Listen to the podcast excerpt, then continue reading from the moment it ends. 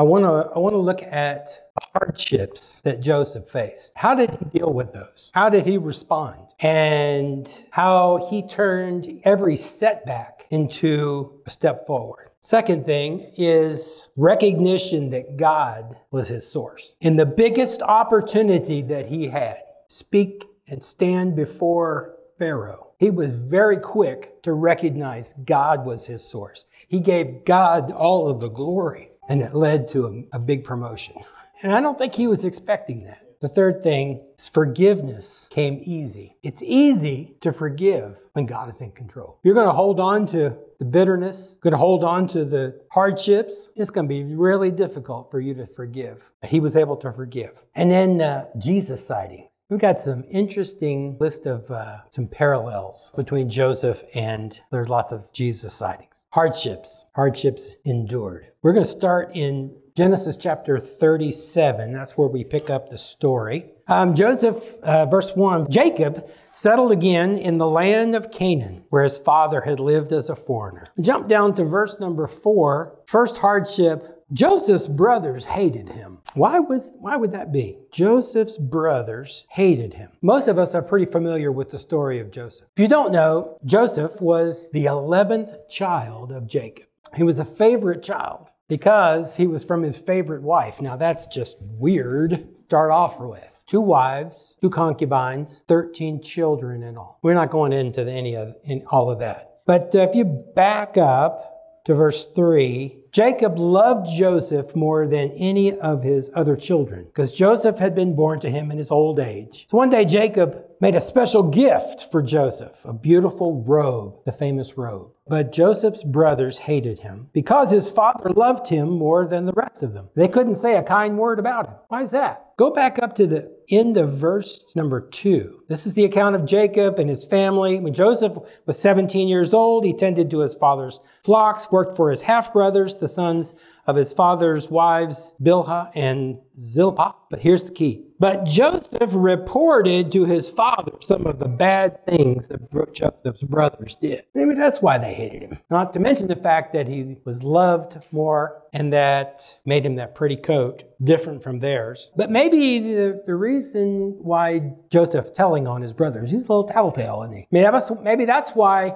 Jacob sent Joseph to go find his brothers and check on them. And then there were the dreams. Y'all know about the dreams. It was interesting that one of the dreams was about grain. Joseph's brothers' bundles of grain bowed down to Joseph's bundle of grain. And he told them about it. I got this neat story. You won't believe what I dreamed. Y'all are all in it. Oh boy. And then the sun and the moon and the stars, his, his mom, his dad and his mom and his brothers, the stars and the moon and the sun, they all bowed down. He told them about that too. So it's no wonder that Joseph's brothers looked for an opportunity and they seized upon it to get rid of him when they had the chance. Let's kill him. No, no, no, we can't do that. Let's grab him, throw him in an empty cistern or a well. He'll die. We won't even have to touch him except to pick him up and throw him in the well. No, no, no, no. Can't do that. Caravan of uh, Ishmaelite traders. Where have we heard that name before? Ishmaelite or Midianite traders. They come along. Let's sell him. What did they do with the money? They sold him. And nowhere is there a word about Joseph's response. He didn't fight. He didn't, it doesn't say he cried. 17, I'd have cried. Of course, I'd have cried anything, but, but not a word. No pleading for his life. But you know that that had to, that had to hurt. Think about him looking up from the bottom of that well or cistern at his brothers and hearing the talk. What are, they, what are we going to do with him? What does that do to your psyche? What does that do to your self worth? Can't be good. Second hardship Joseph sold into slavery and he endured sexual harassment, temptation, and punishment for something that he didn't do. Joseph gets sold, he's taken to Egypt, he gets sold to Potiphar. Potiphar is an Egyptian officer, he's the captain of the guard for Pharaoh, the king. What was Joseph's response to being sold into slavery? We're in chapter 39, verse 2. The Lord was with Joseph. So he, he succeeded in everything that he did. While he served in the home of the of his Egyptian master. And Potiphar noticed this, and he realized that the Lord was with him, giving him success in everything he did. This pleased Potiphar, so he soon made Joseph his personal attendant. He put him in charge of his entire household and everything he owned. And from that day Joseph was put in charge of his master's household and property. The Lord began to bless Potiphar for Joseph's sake. All of his household affairs ran smoothly. His crops and his livestock flourished. So Joseph, uh, so Potiphar gave Joseph complete administrative responsibility over everything he owned. And with Joseph there, he didn't worry about a thing except what to eat. That's how Joseph responded. Hard work with the favor of God. He was successful. Where did he learn how to be a household manager? Where did he learn about taking care of livestock? He grew up in his father's house. They were shepherds, or say sheep herders. They were shepherds, and there were 13 kids. You think Joseph may have learned the hard way about dealing with uh, siblings, personalities, how to win friends and influence people? what motivates this person, what motivates that person, different. That's where he learns learns some of those things, and he had the favor of God. Doesn't sound like a hardship. And there's Potiphar, Potiphar's wife. That was a hardship. She was. Uh, we're not going to go into all of that, but she Potiphar noticed God's blessing. Potiphar's wife just noticed Joseph and she tempted him. She harassed him, chased after him. What was his response? He tried to stay away as much as possible. A smart dude. But he still had to go into the house. He was a manager of the house. One day he went in there. He had to be in there. She approached him again. And his response was, How could I do this wicked thing? It would be a sin against God, not against you, not against me, not against Potiphar, your husband. This would be a sin against God he recognized who it was that he was serving. And when she didn't get the picture, he ran. That's what you're supposed to do. The Bible says flee, run, get out of there. Just don't leave your coat behind. Take it with you. Because what did, what did that do? It embarrassed her. And she was jilted. And so she lied about it. Now, Potiphar gets home. She tells him what happened. This is speculation. Why? It says Potiphar was furious. Why was he furious? Go back up to the scripture that said, everything was running smoothly. Is there any anybody that thinks Potiphar knew his wife, knew what maybe he knew what was going on? What about the other servants in the house? You don't think that they saw what was going on? She didn't hide it that well. This is just speculation. It's like the chosen. I think he was mad, but he had to do something. So he threw him in prison. After all, he was the captain of the guard. So now he's in prison. Another hardship. He is in, has to endure a long imprisonment and he is forgotten by those he tried to help. How did he respond? Once again, there's the favor of the Lord. The warden, he loved Joseph because everything ran smooth. Where did he learn how to be a prison trustee? It was the favor of God. God was with him. And the cupbearer, the king's cupbearer, and the king's baker, they get put into prison after Joseph. And they and it says that the captain of the guard put them under Joseph's care. Who was the captain of the guard? Doesn't say it. says it before that it was Potiphar. So Joseph took care of them. He got to know them, understand them. One day he sees them and they are troubled. Hey guys, what's, what's the problem? We both had dreams, he t- they told him. Joseph says, interpreting dreams is God's business. He's beginning, he's setting me up for the next point. He's recognizing who is the source. They tell him his dream and he gives them the meeting. The first guy, cupbearer, very soon you're going to get recognized. You're going to get released from prison. You're going to get restored to your position. Joseph tells the, the cupbearer, Would you just please do me a favor? When you are released, Pharaoh restores you. Would you just tell him about me? So I was imprisoned unfairly. The baker he hears this. He's thinking, wow, this is a good deal. He tells him what happened in his dream. And Joseph tells him, not going to be as good for you, but you'll get the point. Just whoosh, went by. A couple days go by, just happens to be Pharaoh's birthday. He wants to throw a big party, calls for the cupbearer and the baker to be released. He restores the cupbearer and he has the baker executed, just like Joseph said would happen. But he was forgotten. The cupbearer forgot. We can't be too hard on the cupbearer. Because, going back to Caleb's message, wasn't God's time. It's two more years. Jacob is now 28. He's got two more years to be in prison, two more years to get tr- closer to God, depending on God for his answers. Hardships. You're dealing with any hardships? You've been have you been betrayed, forgotten, thrown into a pit? Maybe. You've been harassed. Not so much what's happening, but how is it that you're responding? Next step. All of these things were making Joseph ready. And all of a sudden, we have the king's dreams, Pharaoh's dreams. He has these two dreams about the fat cows and the skinny, scrawny cows that eat the fat cows and stay skinny. And then, what's the other dream? The grain, the kernels of grain that, that are full. And, and then there's the other pods, whatever they are, and they consume the healthy looking heads of, heads of grain. He is totally troubled. He goes, wakes up the next morning, calls all the, the magicians, calls his wise men, tells them the dream. Nobody can figure it out. All of a sudden, the cupbearer goes, I just remember, I have, I have really been a bad guy. He tells Pharaoh, there was this guy when I was in prison. You remember? You had me and the chief baker thrown in prison. There was a guy in prison with us. We both had dreams. We told this guy, this Hebrew, our dreams, and he told us exactly what was going to happen. And it happened just like he said. You should call that guy. So he did. He has Joseph summoned to appear before him. Joseph has no time to plan anything. He's got, he's got no, no time to figure out what he's going to say, what he's going to do. He had time to shower and shave, put on new new clothes, and he stands before the king. King says, I had a dream. I don't know, I don't know what they mean, but I hear that you can interpret dreams. Joseph says, wait a minute. That is God's business. But you tell me the dreams, God will reveal the truth to you, and he'll set your he'll set you at ease. So Pharaoh tells him the dreams. And Joseph tells him, chapter 41, verse 16, it's beyond my power to do this, but God can tell you what it means and set you at ease. Pharaoh tells him the dreams. Joseph responds. Both of, verse 25, both of Pharaoh's dreams mean the same thing. And God is telling Pharaoh in advance what he's about to do. And he tells him, since you had two dreams that both mean the same thing, it's going to happen. Remember last week, John Mark with the microphone? I had a, I had a clip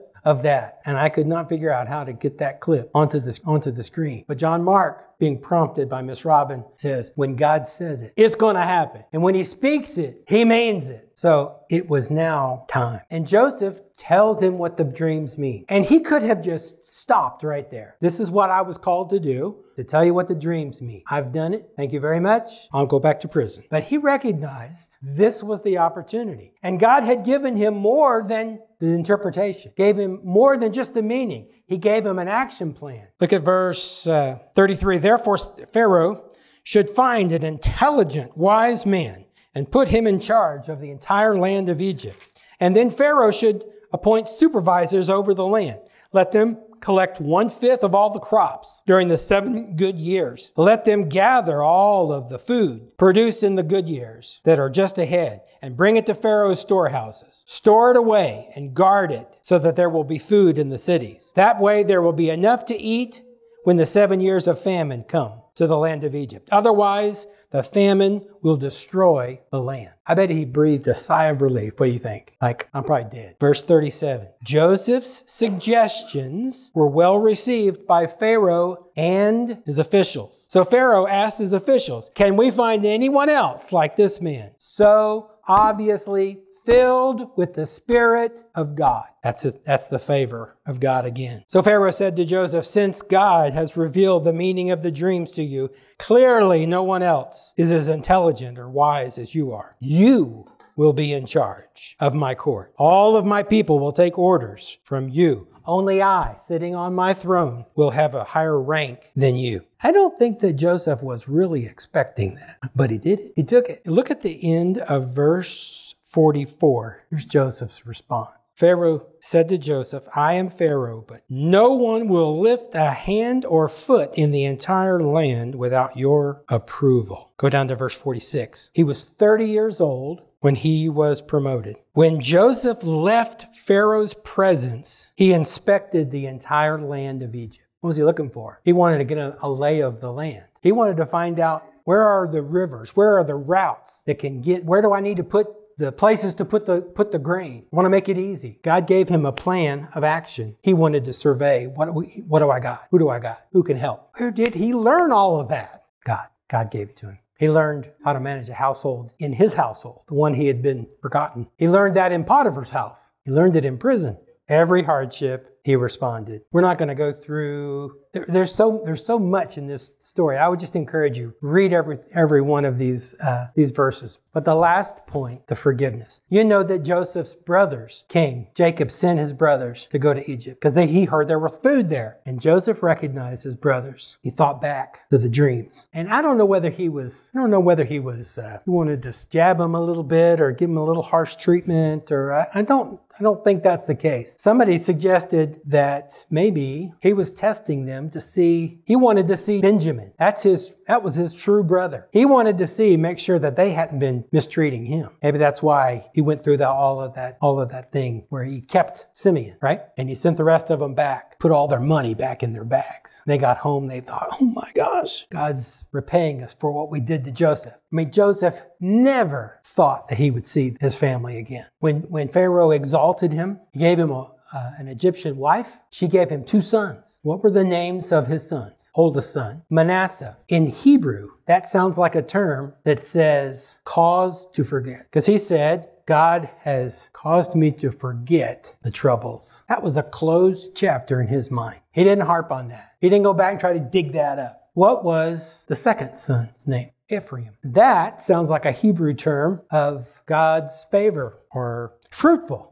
Finally, at the end of in Genesis chapter 45, Joseph can't take it any longer. He reveals himself to his brothers. God has sent me ahead of you to keep you and your families alive and to preserve many survivors. Verse 8. So it was God who sent me here, not you. And he's the one who'd made me an advisor to Pharaoh, the manager of the entire palace and the governor of all of Egypt. He was the one who brought him, sent him ahead for such a time as this. So it was very easy for Joseph to forgive his brother because he recognized it wasn't them.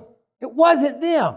It was God. Later on, chapter 50, Jacob has died. Pharaoh gives Joseph permission for his brothers and he had to take his body. Jacob made him swear, Don't let me, don't bury me here. Take me back. They went back to Canaan, they buried. And all of Egypt mourned. They're going back Joseph's brothers, they get worried. They start talking among themselves. You know, dad's gone. He's dead. Now Joseph is going to get us. He's going to pay us back. So they come, come up with a, with a plan. They see Joseph and they say, you know, before dad died, he told us to tell you, you're to, you're to be kind to us and deal with us gently. Verse 50. Joseph replied, Don't be afraid of me. Am I God that I can punish you? You intended harm for me, but God intended for it all to be good. He brought me to this position so I could save many lives. He brought me here so I could preserve the family that's going to bless the nation of the world. Jesus sighting. Parallels between Joseph and Jesus. Their fathers loved them dearly. They were both shepherds of their father's sheep. They were both sent by the father to their brothers. They were hated by their brothers. Others plotted to harm them. They were both tempted. They were both taken to Egypt. Both of them had their robes taken from them. They were both sold for the price of a slave. They were both bound in chains. They were both falsely accused. They were both placed with other, two other prisoners, one who was saved and one who was lost. They were both 30 years old when they began their public recognition. They were both exalted after suffering. Both forgave those who wronged them. Both saved their nation, and both of them, what people did to hurt them, God turned for good. That's some Jesus sightings right there. what do we do with all of this? Hardships. You had hardships? How are you going to respond? You're going to recognize that God is your source. And because God is in control and He can move people ahead, last free little tidbit, they're in Egypt. And 200 years before, God tells Abraham, you're going to go into, your, this nation is going to go into bondage, be enslaved for 400 years. But I'm going to punish the nation that puts you enslaved. And when you come out of that land, you're going to come out with riches. And I'm going to take you into the promised land. 200 years before this happened, I told Abraham this is going to happen. You think that story got passed down? That's how they did that. Think when Joseph had those dreams about the bales of grain bowing? Think he had any idea? I don't know. Probably not but he knew God was in control. He gave God the glory. He recognized that God could move people where they where he wanted them to be so that Joseph could not only save Egypt, he could spare the life of his family and their descendants and preserve the line. Let's pray. God, thank you for allowing us to go on this journey today. God, you are in control. We declare that. We declare our utter dependency upon you. As we go through hardships, help us to respond so that others can see that there is the favor of God, that we have the Spirit of God in us, that you're directing our path. You're showing us what we need to do. We recognize, God, that you are our source because, God, you can move us, promote us at your time, at just the right time. We don't have to hold it against anyone. I pray, God, for your favor to rest on each one of us. The appointments that you have for us in the next hour at lunch or as we're going about our, our business, the people that we're to meet and contact. It may be the only Jesus that, that those people see today. Thank you. In Jesus' name. Amen.